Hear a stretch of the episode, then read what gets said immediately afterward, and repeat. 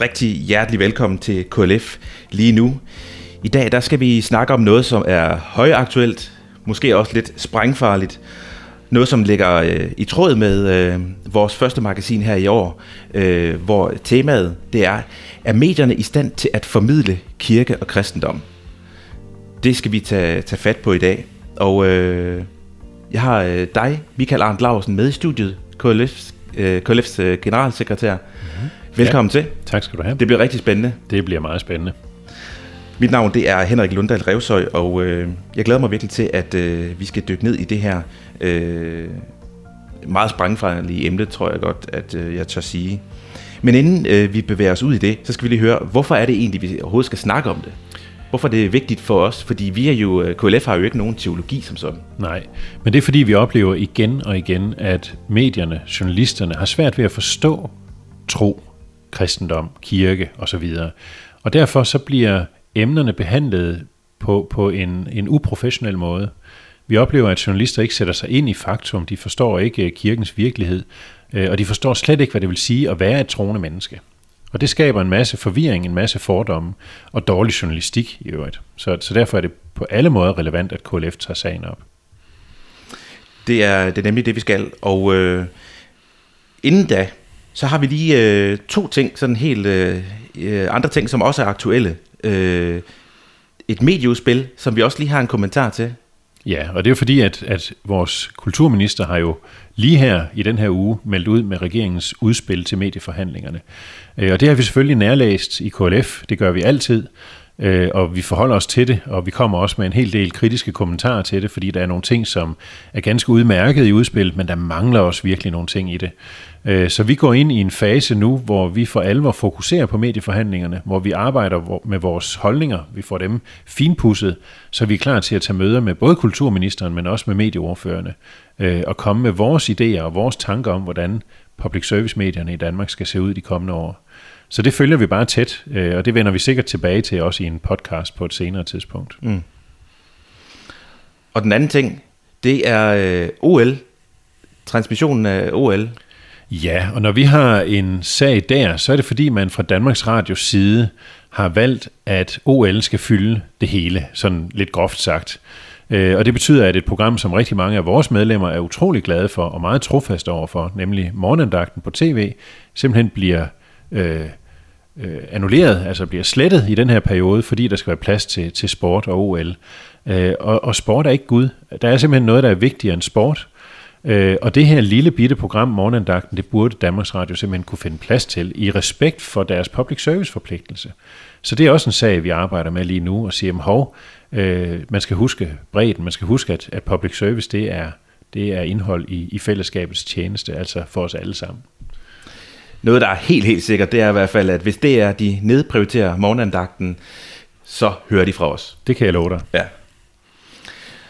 Og så skal vi så til, øh, til vores øh, hovedoverskrift. Det her med, øh, om medierne er i stand til at formidle kirke og kristendom. Og nu helt aktuelt har vi en debat omkring, om, øh, om præster de skal tvinges til at, at vie homoseksuelle øh, øh, på trods af deres overbevisning. Og, øh, og vi, øh, vi kommer til at lige at, at kigge lidt på, hvordan det er, de har, øh, de har håndteret øh, den her debat. Øh, vi støder øh, på det øh, øh, først øh, i DR's nyhedsapp, hvor, øh, hvor de omtaler, øh, at en, øh, en præst fra Hedensted øh, ikke øh, vil vie homoseksuelle. Øh, og så er det så, at der kommer en sammenligning, øh, som du, øh, som, det er det første kritikpunkt, vi har. Der kommer en, man sammenligner det med noget. Øh, kan du ikke prøve at belyse det? Jo, men altså det er det første sted, jeg ser øh, sagen her, det er i, i DR's nyhedsapp en morgen. Øh, jeg plejer at bruge deres app som noget af det første, øh, lige at tjekke, hvad sker der i verden omkring os. Og der er der den her artikel om, at der er en ny præst, der skal indsættes i Hedensted, som ikke vil vi homoseksuelle. Og så er der i den her relativt overskuelige korte artikel et indslag om, at en, øh, jeg tror det er en socialistisk ungdomsforening, der vil demonstrere for en kirken, øh, fordi de er uenige i den her præsts holdninger. Og så kommer der et udsagn fra en af dem, der siger, jamen det svarer jo til, at en lærer ikke vil undervise homoseksuelle. Og det er ganske enkelt ikke rigtigt. Det svarer det ikke til. Øh, der står ikke noget sted i Bibelen, at man ikke skal undervise homoseksuelle. Altså i virkeligheden står der, at man skal tage ud i alverden og, og, og lære og døbe og så videre. Ikke? Altså, så, så det er helt forkert at bruge den sammenligning. Den passer ikke ind i sammenhængen.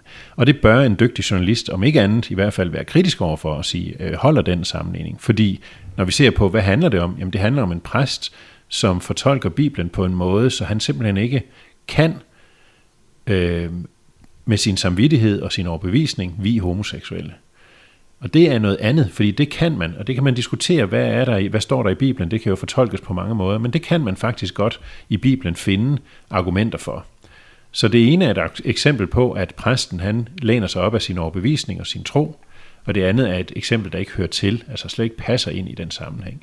Og det synes jeg er dårlig journalistik, og det der sker, det er jo, at den her udtalelse får lov til at stå i artiklen, i den her nyhedsartikel, og så kan alle gå ind og læse den og tænke, nå ja, det er også rigtigt. Det svarer jo til, at en lærer ikke vil, vil undervise homoseksuelle. Det er ikke rigtigt, og det er dårlig journalistik.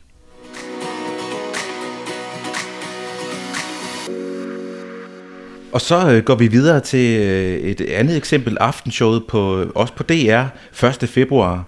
Der, der tager de den her debat op, Øh, og hvis man har lyst til at se med, så øh, kan vi jo anbefale det. Øh, man kan se den inde på DR TV. Øh, cirka to tredjedel inde i programmet, der kan man se det her indslag, øh, hvor de debatterer det her. Øh, og øh, der må vi jo nok bare være ærlige og sige, vi synes, det, det er et skoleeksempel på, på dårlig journalistik af begge, øh, af begge værter faktisk. Kan du ikke prøve at tage os med? Øh, du har nogle kritikpunkter, Prøv at tage os med. Hvad, hvad er det, der går galt her? Ja, alt går galt. Altså i virkeligheden, så kan man diskutere, om det overhovedet er en debat.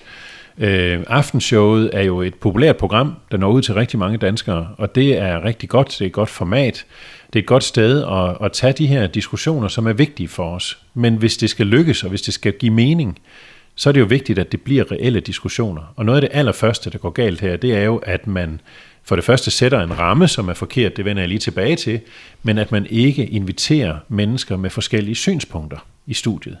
Altså man har valgt at invitere Jakob Fagerby, som er homoseksuel, skuespiller osv. i studiet, og man har valgt at invitere Ane Halsbro Jørgensen, som er kulturminister i studiet, og de er sådan set enige langt hen ad vejen.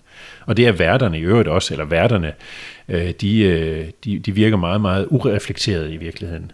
Så det er sådan en grundlæggende præmis, hvis man vil skabe en debat, så er det i hvert fald et, en forudsætning, at man har mindst to holdninger i studiet, og det har man ikke. Og det sker tit, at man ikke har bredden med i de her diskussioner, og det synes jeg er en kæmpe, kæmpe fejl. Og så sætter man en scene. Øhm, for det første, så stiller man et spørgsmål til seerne. Er det i orden, jeg, jeg kan ikke huske det ordret, men er det i orden, at præster må nægte at vi homoseksuelle? Og se, allerede det spørgsmål har jo en, en klang. Øh, man kunne også have spurgt, vil det være i orden, at præster skal tvinges til at vi homoseksuelle? Det vil jo være det samme spørgsmål, men med en anden vinkel. Og jeg er sikker på, at det vil påvirke resultatet, fordi nu handler det lige pludselig om præstens frihed kontra det, at homoseksuelle skal have ret til at blive videt af alle præster. Øh, og så laver man nogle ganske små, ganske korte interviews med nogle, nogle seere, øh, som alle, de tre seere, som alle sammen er imod, at præster skal have den her frihed. Og så siger en af værterne, øh, ja, der er jo delte meninger i vores, øh, blandt mm. vores seere om det her. Nej, der er ikke delte meninger om det. Det er tre seere, der mener nøjagtigt det samme, som værterne mener, og som gæsterne mener. Altså, debatten er så ensidig, som den overhovedet kan blive. Mm. Så det er i hvert fald noget af det. Det er, det er hele præmissen for det er forkert, man bruger nogle, en retorik, som er fuldstændig ensidig øh, til at underbygge de holdninger, alle, der deltager i programmet, har. Mm. Det er ingen debat. Mm. Hvad, hvad kunne du godt have, have tænkt dig, at, at værterne havde gjort i stedet for? Man kan sige, når der sidder to gæster i studiet, og når der er tre seere, der bliver interviewet, og, eller i hvert fald bidrager med holdninger, og, og det hele, det er, er øh, samme holdning, der kommer til udtryk. Altså de fem mennesker er i virkeligheden enige. Så er det jo for mig at se journalisternes, værternes opgave at sige, jamen kan, der ikke, kan det ikke ses på den her måde? Kunne man ikke øh, tænke anderledes? Vil det ikke være okay at, at, at have den her overbevisning? Altså gå ind og skabe debatten, når det nu ikke er lykkes dem at finde øh, et panel, der har bredden. Det burde de kunne, det vil jeg bare sige. Det, så, så uanset hvad, burde de have fundet nogen, øh, som havde begge holdninger. Det synes mm. jeg er en kæmpe fejl. Men uanset hvad, så er det også journalistens opgave at nuancere, frem for at skabe en endnu mere ensidig dækning. Og det er det, de her to værter gør. Altså det er så ensidigt, så det er til at skrige over. Øh, ja, altså jeg tænker jo lidt, at øh, hvis, man, hvis man sammenligner med en fodboldkamp for eksempel, så er det aldrig et godt tegn for dommeren, hvis man bagefter kampen sidder tilbage med en, en oplevelse af, at dommeren øh, øh, gav det ene hold en fordel. Mm. Og, og her sidder jeg tilbage med en oplevelse af, at, at journalisterne, de, øh, de, man, er, man er ikke i tvivl om, at de, de, de har deres egen mening med i spil øh, under programmet. Ja, det giver de jo klart udtryk for. Ja. Og det er også derfor, man kan sige, at det er en brøler af rang. Altså det er et populært format, det når ud til rigtig mange mennesker. Øh, og så skylder, øh, i det her tilfælde Danmarks Radio, det kunne lige så godt have været TV2, så skylder medierne simpelthen at behandle emnet med respekt, øh, og, og dermed give plads til forskellige holdninger, og ikke lave noget som det her. Det er tjusk, det er simpelthen dårlig journalistik, det er et rigtig, rigtig dårligt indslag, de får lavet her. Og en af tingene, det er jo så også, at, øh, at begge værter faktisk øh, bruger ordet øh, diskrimination omkring øh, den her pres øh, tilgang til homoseksuelle. Er du enig i, at det er at, at øh, diskriminere? at det er, altså en af værterne siger på et tidspunkt, præster er diskriminerende. Det er et faktum, øh, noget i den stil. Øh, Øh, og det er simpelthen igen øh, helt, helt afsporet. Altså præsten er ikke diskriminerende. Præsten her lever op til den lovgivning, der er. Altså i dag har vi en lov, der siger, at homoseksuelle kan blive videt i den danske folkekirke, men vi har samtidig også en lov, der siger, at præster selv skal tage stilling til, om de vil foretage sådan en hvilelse så præsten er ikke diskriminerende. Hvis nogen er diskriminerende her, yes, og det kan man diskutere, om der er nogen, der er. Øh, jeg mener, det er et spørgsmål om at give mennesker frihed. Men hvis nogen er diskriminerende her, så er det jo lovgivningen, der er diskriminerende. Præsten gør det, han har lov til ifølge den danske lov. Så han er i hvert fald ikke diskriminerende. Han har en holdning, en overbevisning, som han står på mål for. Og det synes jeg, han skal have lov til, fordi det giver loven ham lov til. Og igen er det her, værterne går ind og siger, at præsten han er jo diskriminerende, eller de her præster, den type præster er diskriminerende, og det er et faktum. Det går altså igen ud i den bedste sendetid på Danmarks Radio. Øh, og det er et kæmpe, jeg synes, det er et problem. Og så oplever vi også nogle eksempler i det her indslag på, at journalisterne øh, slet ikke har sat sig ind i emnet. Altså de, de begynder på et tidspunkt at sige noget om, at øh, ja, men det er jo nemt i det her med, at så vælger man en anden kirke. Det er jo nemt i København, hvor kirkerne ligger tæt, så kan man hurtigt finde en kirke, hvor, hvor, hvor der er en præst, der vil vi homoseksuelle. Og hvor jo faktisk gæsterne i studiet må, må korrekse værterne og så sige, jamen hov, den ret har man faktisk i alle kirker. Øh, for hvis ikke præsten vil, så skal provsten finde en anden præst, der vil. Så, så journalisterne, de forstår ikke det her. De forstår ikke emnet. De har ikke sat sig ind i det. Øh, de har slet ikke reflekteret nok over, hvad det er, det handler om. Mm. Og, og, så, og, og en af grundene til, at det jo er så vigtigt for os, øh, hvordan medierne forstår tro, det er, jo, det er jo dels, at de kan lave gode programmer om, øh, om tro og kristendom, men det er også rigtig meget, at når vi skal have de her vigtige debatter, øh, om hvordan for eksempel man gør i folkekirken, så er det jo ret vigtigt, at medierne forstår og faciliterer den her samtale. Ja. Øh, for det kan jo godt få konsekvenser for de beslutninger og de regler, vi vælger at lave. Og derfor er det jo selvfølgelig, at vi kæmper for, at medierne skal simpelthen, øh, de skal jo ikke bare dække kristendom eller tro, de skal også forstå det. De skal forstå, hvad det er, der er i spil. Og det forlanger vi jo af journalister i alle sammenhænge. Hvis vi har en korrespondent i et krigshavet land, så forlanger vi, at vedkommende har sat sig ind i, i, i hvad er forudsætningerne, hvad er der er sket, hvorfor er de her parter uenige, så de kan formidle det på en god og objektiv måde, så vi kan sidde her i Danmark og sige, okay, nu forstår vi nok den her konflikt bedre. Og det det sker på rigtig mange områder, det sker bare meget sjældent på, på området, der handler om kirke og kristendom. Og så er der nogle andre kæmpe brøler i løbet af sådan et program som det her. Øh, man bruger det her argument, som jeg virkelig, virkelig har det svært med, og det er argumentet, vi skriver 2022. Altså det er som om, at hvis man bruger det argument, så er det, så er det ud fra en eller anden overbevisning om, at alle på et tidspunkt må blive enige om en sandhed. Øh, vi skriver 2022, hvordan kan det være, at nogen stadigvæk mener noget andet end mig? Mm. Øh, og her handler det tit om kristendom, især om, om den sådan lidt konservative kristendom, at der er nogen, der har svært ved at forstå, at man stadigvæk kan hænge fast i den der gamle, gamle overbevisning, og at man ikke snart er blevet klogere. Det er jo det, der ligger lidt i det. Vi skriver 2022, argumentet er jo, nu må I da snart blive klogere og, mm. og komme væk fra den der gamle overbevisning. Og det kan man, man kan, man kan måske, hvis man skal bruge 2022 argumentet, altså det her med, at vi skriver 2022, Det kan man måske bruge, hvis man snakker om, om rækkevidden på elbiler. Altså, mm. vi skriver 2022. Kan det virkelig være rigtigt, at de ikke kan køre mere end op til 500 km på en opladning eller et eller andet? Mm. Det er sådan en teknologisk udvikling, hvor man kan sige, ej, der burde vi være noget længere. Eller kan det virkelig være rigtigt, at vi ikke kan lære energi fra vindmøller? Vi skriver 2022, mm. kom nu, ikke? vi må tage os sammen og udvikle ja. den her teknologi. Men den kan man, man kan ikke bruge argumentet, når man taler holdninger. Øh, fordi det er, det er ud fra en eller anden forudsætning om, at holdninger altid vil smelte sammen til sidst. Mm.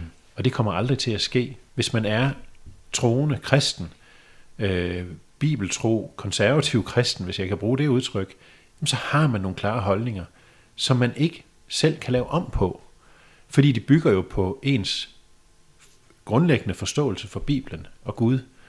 Øh, og det er ikke os som kristne, der kan, der kan sige til Gud, Gud, vi skriver altså 2022, kan du ikke snart sende en revideret udgave af Bibelen, fordi kommer on, ikke? Mm. Tiden er en anden. Mm. Så den der kompromilløshed forstår man ikke. At der er altså noget, der er absolut.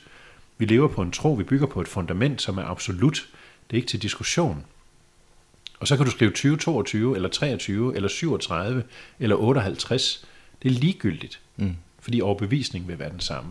Mm. Og det mangler man en forståelse for, og også den del af, af debatten har journalisterne svært ved at facilitere, øh, fordi de heller ikke selv forstår det. Altså, mm. vi må da blive klogere ikke, på et eller andet tidspunkt. Mm. Øh, nej, det gør vi ikke. Øh, og det er lige så moderne at være bibeltro kristen i dag, som det var for 100 år siden, og vil være om 100 år. Øh, så det er et vanvittigt dårligt argument inden for holdninger. Det er det.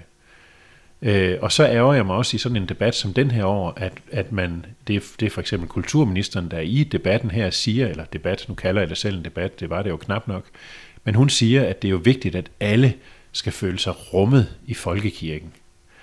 Og det er jeg enig med hende i. Men det hun mener er, at alle præster skal vi homoseksuelle, fordi så er det efter hendes overbevisning sådan, at alle er rummet. Men det hun glemmer, det er den præst, som har en anden overbevisning, som mener, at det er forkert at vi homoseksuelle. Hvordan er han rummet i hendes definition af rummelighed? Ja, det er han slet ikke. Der er ikke plads til ham. Øh, så det er ikke rummelighed. Hun sidder og siger, at det handler om rummelighed, men det er ikke rummelighed. Øh, og det er også et problem, der opstår igen og igen og igen. Og sad der nogen dygtig journalistisk vært på det her program, så ville vedkommende sige, jamen hov, er det rummelighed, at der er én overbevisning, der skal bestemme, hvordan kirken skal være. Det er da ikke rummelighed. Men de her to værter, de sidder bare, øh, i hvert fald i overført betydning, og klapper i deres små hænder og siger, ja, det er også rigtigt. Det er ikke rigtigt. Det er dårlig journalistik, det er dårlige værter, som ikke formår at tage fat i det her emne på en ordentlig og seriøs måde. Mm. Og det er et kæmpe problem. Så når vi i KLF i tale sætter den her øh, forståelseskløft, der er mellem medierne og tro, øh, så er det her bare et kerne eksempel på det.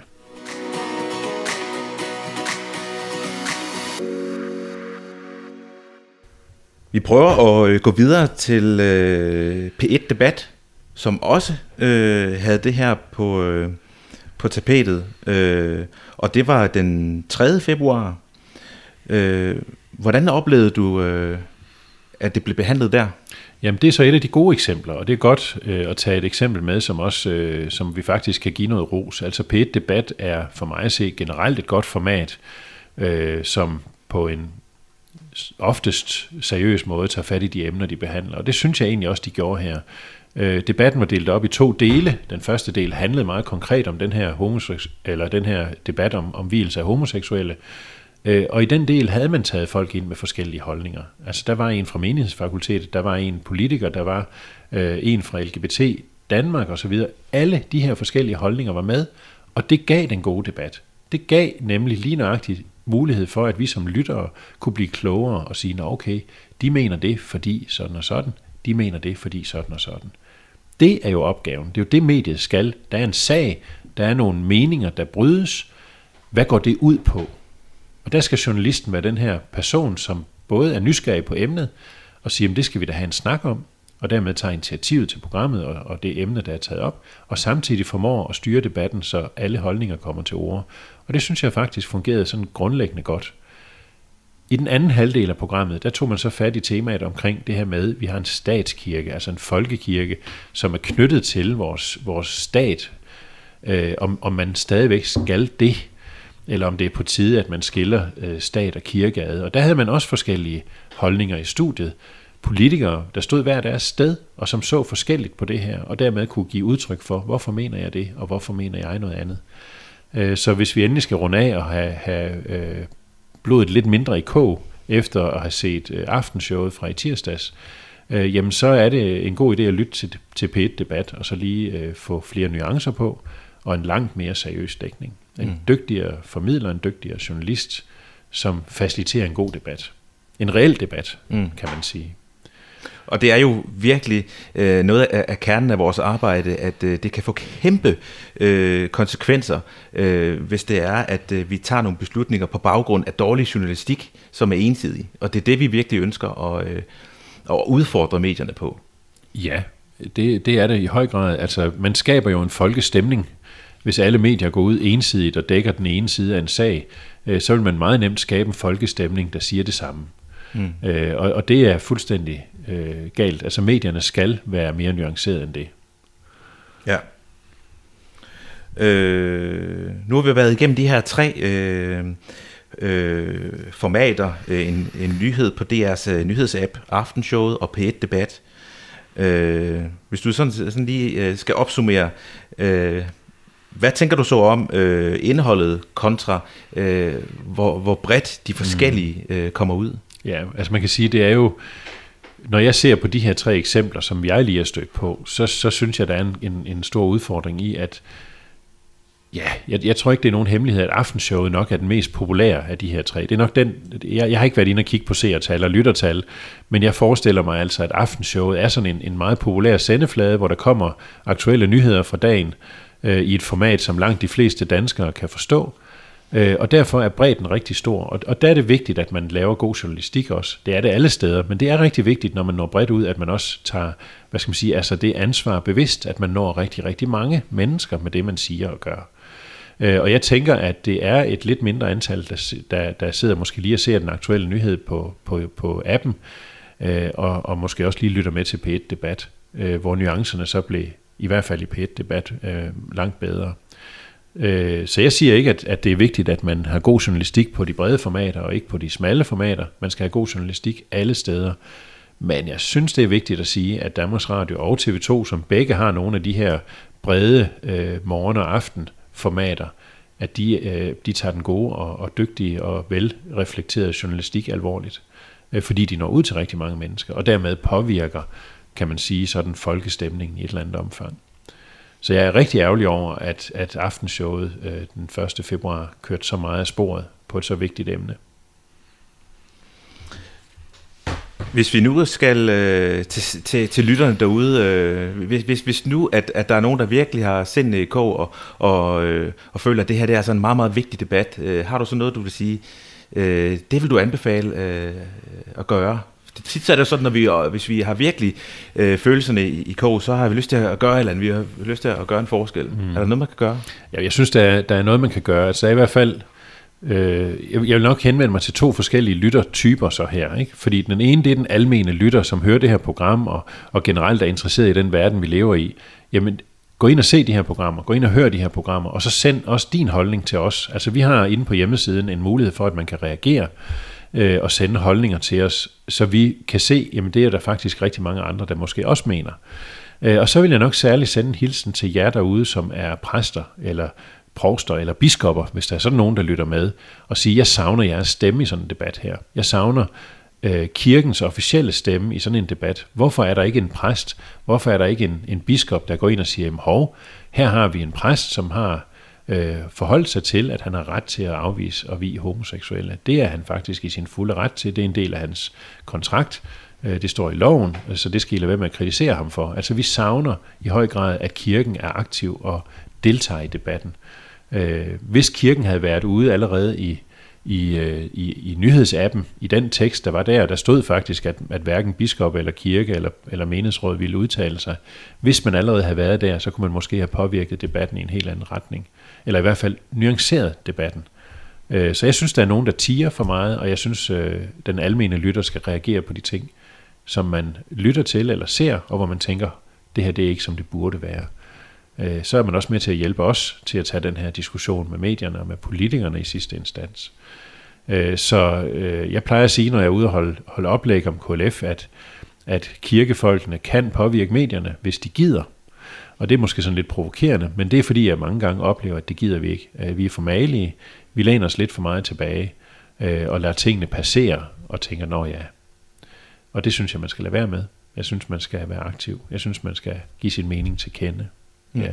Og det kan man jo også gøre på vores Facebook-side. Der har vi jo mange diskussioner om, om det ene og det andet. Øh, så det her med at være med i debatten og give sin mening til kende er vigtigt. Mm. Ellers så bliver diskussionen jo også ensidig, hvis det kun er den ene part, der gider at diskutere. Det var, hvad vi nåede øh, den her gang, Michael.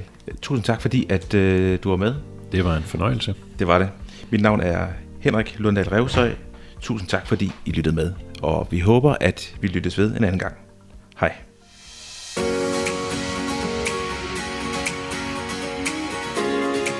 Lyt til flere podcasts fra KLF på lytklf.dk.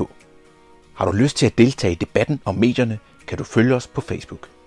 Du kan også reagere på programmer fra radio og tv på vores hjemmeside klf.dk.